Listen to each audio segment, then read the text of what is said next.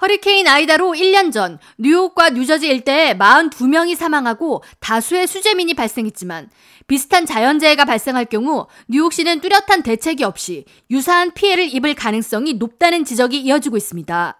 브래드랜더 뉴욕시 감사원장이 아이다 피해 1주년을 기해 발표한 보고서에 따르면 뉴욕시 지하 거주 지역 주민의 3분의 1이 해안 범람과 홍수 위험에 취약한 것으로 나타났으며 이들 중 10%인 4만 3천 개 가구는 침수 위험이 있습니다.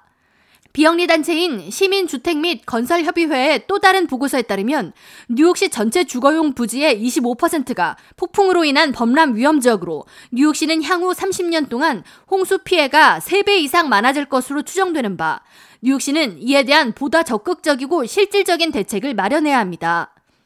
브래드랜더 감사원장은 뉴욕시 지하 거주시설에 생활하는 인구는 최소 15만 명 이상으로 추산되며 이 중 대다수가 퀸즈와 브루클린에 집중되어 있다고 전하면서 지하에 거주하는 상당수 주민이 불법으로 개조된 주택에서 살고 있지만 이들을 적법한 절차로 퇴거 조치할 뚜렷한 방법이 현재로서는 없다고 지적했습니다. 그러면서 아파트 지하를 안전하게 만드는 것은 해결하기 매우 까다로운 사안이라고 우려를 표했습니다.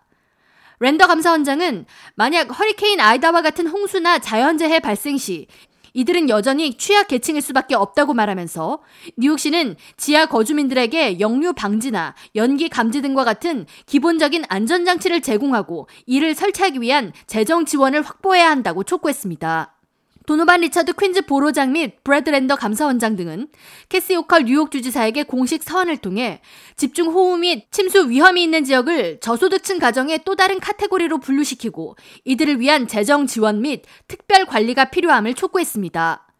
도노반 리처드 퀸즈 보로장은 비가 오면 불안해하는 시민들이 존재하는데 이들을 그대로 방치한다면 이는 환경 인종차별이 될 것이라면서 뉴욕시와 뉴욕주 차원의 보다 실질적인 해결책 마련을 촉구했습니다.